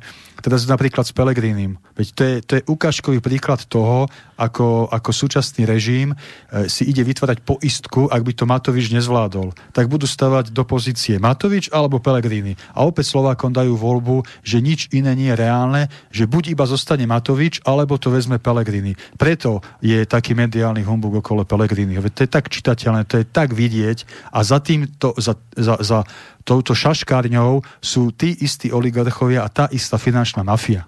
Ja tiež tvrdím, že, je... že za prvé svetom vládnu peniaze a za druhé politici nie sú svojprávni. Čiže ani jeden z politikov, bo ja nehovorím, že každý niekde nejakým spôsobom doplatí na svoju politiku, keď sa chce zoprieť Nebudem hovoriť o Kennedy, on vlastne chcel... Je ako nie... tak ďaleko No dobre, ale ide o to, že ostrelili. Ale teraz ja sa pýtam, skutočne máme politikov, ktorí sú svojprávni, ktorí... Áno, keď... sú, všetci sú svojprávni, okrem Matoviča, ten je psychopat, ale ostatní politici nie, že sú svojprávni, No. ale sú ovladateľní a sú vydierateľní. No a ešte, No, tak ešte, to. ešte, aby som doplnil tie finančné skupiny, okrem tých finančných skupín, ktoré ovládajú náš štát, mediálne, ekonomicky, tu máme pochybné mimovládky, ktoré financuje Soros. Jasné. a tam sa prelievajú ťažké milióny. Hej? A z týchto mimovládok nám vyskakujú e, takí šašovia ako Naď a podobní, podobní ktorí, ktorí, ktorí sú vychovaní americkými elitami na to, aby postupne prenikali do štátnych inštitúcií. No a Naď je dnes minister obrany Slovenskej republiky a vidíme, kam to celé, kam to celé smeruje. Čiže je to obrovská jedna veľká šachovnica a každý, kto sa voči tomuto vzopre, myslím, štát a národ, tak voči tomu idú aktuálne udalosti v Bielorusku. A čo, to, čo sa deje ohľadom Lukašenka. Uh, myslím si, že k tomu by sme mohli povedať pár slov. Uh, to je jasný príklad toho, že ak sa niekto nepodvolí, tak idú po ňom. A to, čo sa deje momentálne v Bielorusku, to je ako cez kopirák toho, čo sa dialo na Ukrajine a v iných štátoch. V čom Lukašenko, v čom Lukašenko je vinný z ich pohľadu? No je vinný v tom, že národné bohatstvo strategické podniky Bieloruska nevydal za lacné peniaze e, oligarchom, hlavne zo západu, že to, čo bolo dobré za socializmu, ako zdravotníctvo, školstvo, to, čo sa osvedčilo a fungovalo, to ponechal v rukách štátu a zároveň pochopil, že veci ako náboženská nesloboda neboli správne. A preto dnes v Bielorusku sú katolíci, sú hlavne pravoslávni, chrámy sa obnovujú, stavajú sa, je tam náboženská sloboda. Ja som bol niekoľkokrát v Bielorusku, takže mne nebude nikto hovoriť, ako to tam funguje alebo nefunguje. A v tomto je z ich pohľadu Lukašenko vinný a na to, že Bielorusov je, je toľko, koľko je niekoľko miliónov, tak Lukašenko naozaj sa snaží robiť vyváženú politiku na východ aj na západ a snaží sa zachovať bieloruský národ ako hrdý, statočný národ a čo najväčšiu možnú mieru sebestačnosti a zvrchovanosti bieloruského štátu. A toto je vina Lukašenka. Dobre. Preto sú tam nepokoje. Jasné. Lebo sa nechce podvoliť. Ten pojem, že je diktátor, na základe čoho je ten pojem taký negatívny? Tak keď chceme, aby e, národy viedli ľudia, ktorí majú pevnú ruku, majú jasný program, ľudia sú spokojní, tak nazveme ho diktátorom? Tak nech je diktátor. Pre Krista pána, tak tu rozprávame o nejakých našich vodcoch, že nie sú dik- diktátori, ktorí nebuchnú po stole a nepôjdu e, chrániť vlastný národ. A keď by toto robili, tak už sú diktátori, tak ako Lukašenko. Na základe čoho on je diktátor? E, a aby sme- koho, koho vlastne on ako škrti? Koho? Hej. My, Slováci, žijeme v diktatúre. My žijeme v mediálnej totalite. Pretože takí ľudia ako ja sa nedostanú do hlavného mediálneho prúdu. Do RTVS, do verejnoprávnej inštitúcie sa nedostaneme za celé volebné obdobie a potom pred voľbami dva týždne nám dajú smiešných 9 minút. Jasno. Aby sme sa prezentovali a tvária sa, že však demokraticky má každý 9 minút. Hej? Toto, je, toto je mediálna totalita. My žijeme v totalitnom štáte. Sme ekonomickou, politickou a mediálnou kolóniou západu. To si povedzme otvorene tak, ako to je. A len Lukašenko sa nepodvolil takémuto diktátu a preto je, preto je problém dnes v Bielorusku. A ja poviem za seba otvorene, čo mám prehľadať, čo mám informácie, tak som jeden z mála predsedov politických subjektov na Slovensku, ktorý zablahožoval Lukašenkovi k víťazstvu v prezidentských voľbách a odsúdil som verejne to, čo sa v Bielorusku deje. Ja to považujem za pokus o štátny prevrat v Bielorusku a plne podporujem prezidenta Lukašenka, aby nekompromisne zasiahol voči takýmto ľuďom a urobil v Bielorusku poriadok, aby bol príkladom toho, že aj relatívne malý národ a štát si vie urobiť poriadok na svojom území. O Kríme už sa nerozpráva a tam si Krimania s- sami urobili poriadok a ja nechcem povedať, že či sa priklonili Rusko alebo nepriklonili, ale ide o to, že či ten národ je spokojný s tým, Presne ako tak. žije. Toto Presne je tak. dôležité. A ďalšia ukážka liberálnej politiky v praxi, tá, tá kandidátka, protikandidátka Lukašenka, čo vyvolala nepokoje a destabilizovala celý štát, nakoniec povedala, že tak asi som slabá žena a medzi tým ušla do Litvy. Hej. Toto je presne politika liberálov. Prísť s prepáčením napredeť, urobiť bordel a potom zmiznúť do iného štátu. Toto sú tí revolucionári. A hovorím otvorene, mala zostať v Bielorusku a nie z následky za svoje konanie. Ak je taká silná žena a taká bojovnička. My po voľbách prezidentských do Národnej rady sme zostali na Slovensku a bojujeme proti tomuto mafiánskému režimu a neutekáme nikam. Sme tu a bu- budeme bojovať aj naďalej. A to mala urobiť aj tá liberálka v Bielorusku. A nie utiecť do iného štátu a tam nakrúcať svieže videjka a vypúšťať ich von. A naše liberálne médiá z robia bojovníčku za slobodu bieloruského ľudu a podobné propagandistické nezmysly. Toto je práva tvár liberálov a liberálnej politiky. Prečo sa bojíme porovnať životnú úroveň národov, naš, našho slovenského oproti Bielorusku. E, prečo tam nejde nejaká komisia a sa opýta bežných ľudí? Ste spokojní s potravinami, ste spokojní s eh, cenami, ste spokojní s bývaním, e, s, to, no, to, to nemôže žiadna komisia, lebo aj tak by si aj neveril, keby ti podala tú informáciu, zase by to bolo skrzené. Tam musíš ísť ty sám, ako tam bol Robo a môžeš to vidieť na vlastné oči. Ja môžem len prisvedčiť, Miša malá, naša bola dva roky dozadu, tiež v Bielorusku, tam bola nejaká ona, alebo minulý rok, dva roky, neviem už kedy, čo mi donesla tie fotky a tie rozprávania, ako naozaj úžasný, úžasná krajina, úžasný štát, úžasní ľudia, všetko. Všetko úplne inak, ako sa prezentuje, proste úplne, úplne naopak. A, to... a ak môžem, ja by som aj chcel, uh, možno nás aj počúvajú v Bielorusku, ja by som chcel povedať, aby, aby Bielorusi zostali pevní v kolenách, pretože si ani možno neuvedomujú, čo majú. Oni majú niečo, čo my Slováci už dávno nemáme. Slobodu. Oni majú slobodu, hrdosť a majú svoj štát, ktorý má v rukách všetko dôležité, aby, aby mohli no, normálne žiť. A Bielorusi, ak ma počúvate, tak si uvedomte to, že ak vydáte svoj štát oligarchom zo západu, finančným skupinám, prídete o všetko. Budete otrokmi vo svojom štáte, ako sme my Slováci. Takže verím, že nás počúvajú v Bielorusku a tento odkaz jednoducho im posielam. A dopadnú tak ako na Ukrajine. A dopadnú tak ako na Ukrajine. Pravda, že dúfame, že sa to nestane. No. O nej. Ja ešte, Dobre. Ja sa ešte vrátim k tej mediálnej diktatúre, čo predseda naznačil, pretože to je, to je fakt, ktorý nemôžeme poprieť. A ako sme spomínali počas vysielania, dôjde k blízkej dobe v blízkej budúcnosti k cenzúre internetu a sociálnych sietí. My sme mediálne blokovaní vďaka za to, že môžeme chodiť sem do tohto vášho rádia. A, a preto verejnosti a našim sympatizantom, ale celej verejnosti a, ponúkame alternatívu a riešenie. Na sociálne siete sa nemôžete spoľahnúť, na hlavný mediálny prúd sa nemôžete spoľahnúť a ak sa chcete dozvedieť pravdu o tom, čo sa deje, ako my zmýšľame, čo máme za sebou, čo nás čaká, aké máme plány, aké sú naše stanoviská, vyjadrenia, tak môžete podporiť nás a zároveň aj seba. A môžete sa stať predplatiteľmi našich vlastných novín Právo národa. A môžete sa s nami stretnúť aj osobne, pretože my neprázdninujeme, chystáme sa opäť do ulic a najbližšie budeme v Topolčanoch 1. septembra symbolicky v, počas Sviatku Ústavy Slovenskej republiky o 15. hodine na námestí, kde však nebudeme protestovať, budeme to robiť iným spôsobom. Vypočuli sme hlas verejnosti a budeme verejne na námestiach okresných miest diskutovať s občanmi. Srdečne vás pozývame. Príďte 1. septembra o 15. do Topolčian. Potom máme vlastne po mesiaci naplánované ďalšie okresné mesta, to budeme priebežne verejnosť informovať. Veľmi sa tešíme, pretože tento podnet prišiel v podstate od ľudí na tých protestoch, ktoré prebiehali v Bratislave. Nech sa teraz nikto neurazí, Bratislava nie je pupkom Slovenska. Ľudia v rôznych okresoch a v krajoch majú svoje problémy, majú svoje starosti, názory, chceme ich vypočuť, chceme sa aj my niečo nové naučiť, chceme ľuďom pomáhať a veríme, že, že spoločnými silami, keď dáme dokopy hlavy, tak dokážeme strhnúť aj tú masu ľudí, ktorú potrebujeme na to, aby súčasná vláda buď začala robiť ústupky, alebo aby odstúpila.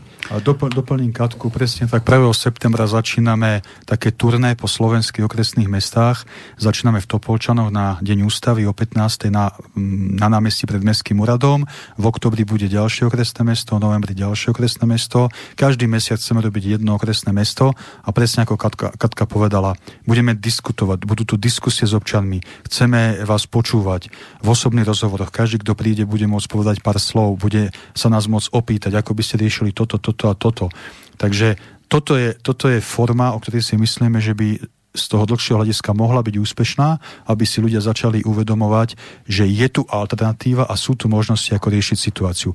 A prečo chceme prechádzať jednotlivé okresné mesta? Pretože, Katka to spomínala, máme veľ, veľmi veľa spätné väzby v tom zmysle, že nie každý si môže časovo a finančne hlavne dovoliť prísť do Bratislavy raz za dva týždne že prečo my neprídeme za nimi. A v podstate majú pravdu, my sme politici.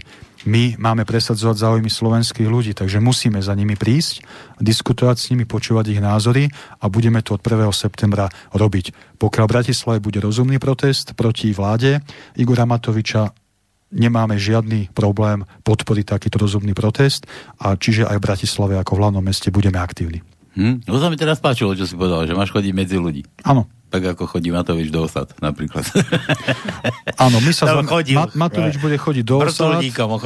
Matovič bude chodiť do osad a my budeme chodiť medzi, medzi poctivých e, ľudí práce a budeme chcieť vedieť ich názory, ich myšlienky a ja verím tomu, že veľké množstvo tých ľudí nám dá veľmi zaujímavé a kreatívne e, informácie a možnosti, ako by riešili toto a toto a toto, pretože my v Slovenskom hnutí obrody sa netajíme tým, že my nechceme počúvať pochybných analytikov, odborníkov, ktorí práve vyšli zo škôl a majú mediálny priestor. My chceme počúvať bežných ľudí. My chceme do tej politiky vniesť normálny sedliacký rozum. A ten normálny sedliacký rozum majú naši ľudia v týchto našich slovenských mestách a verím tomu, že v tej diskusii nám poskytnú veľa námetov a podnetov. Mm-hmm. Dovolím si povedať, že dôkazom toho, že my naozaj ľudí počúvame a dokážeme pracovať s ich námetmi, bol aj náš volebný progr- program Alternatíva pre Slovensko, kde sme vlastne pretavili uh, akési požiadavky, názory aj verejnosti. A teraz sa, síce ten program bol ocenený, mali sme naň veľmi, pozit- veľmi veľa pozitívnych reakcií, myslím, že ani jedna nebola negatívna. Ľudia reflektovali, kvitovali nám ten program, stotožnili sa s ním.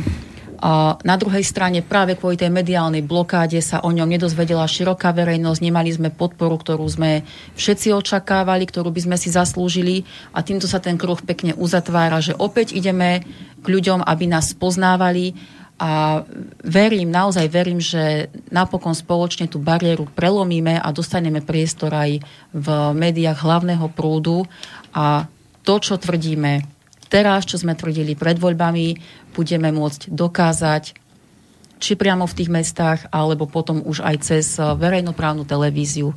Naozaj by sa to patrilo. Hm. A napríklad, ešte sa vrátim k tomu pojmu, alebo k tomu spojeniu o, mediálna totalita, čo som použil. Je to tak. Dva, dva konkrétne príklady. Ak by sme nežili v mediálnej totalite, vo verejnoprávnom médiu, v rozhlase aj v televízii by boli minimálne diskusie na tému koronavírus a v tých diskusiách by boli zástupcovia toho prúdu myšlienkového, ktorí podporujú toto šialenstvo, ale boli by tam aj tí v úvodzovkách konšpirátori.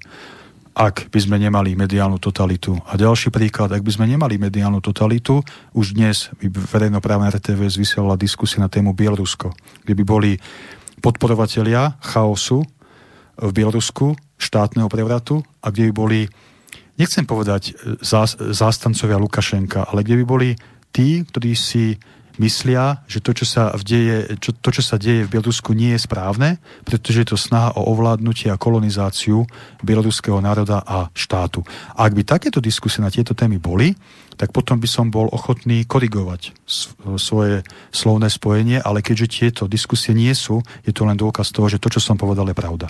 Totalita, diktatúra mediálna.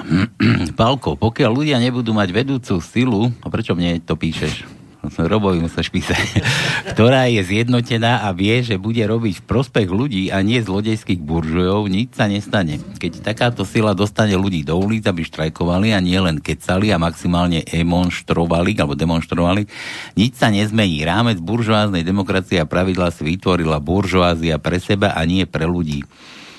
No a čo nám robia napríklad odbory? Figu Borovú. Už mali ľudí vytiahnuť ľudí do ulic a keď sa bude Matovič ohrazovať, treba mu natrhnúť riť a pripomenúť mu jeho demonstrácie proti Ficovi. To bolo len, to bolo len pre Baštrnáka a Fica. Toto je vážnejšie. Ja by som reagoval, pokiaľ ide o tú vedúcu silu.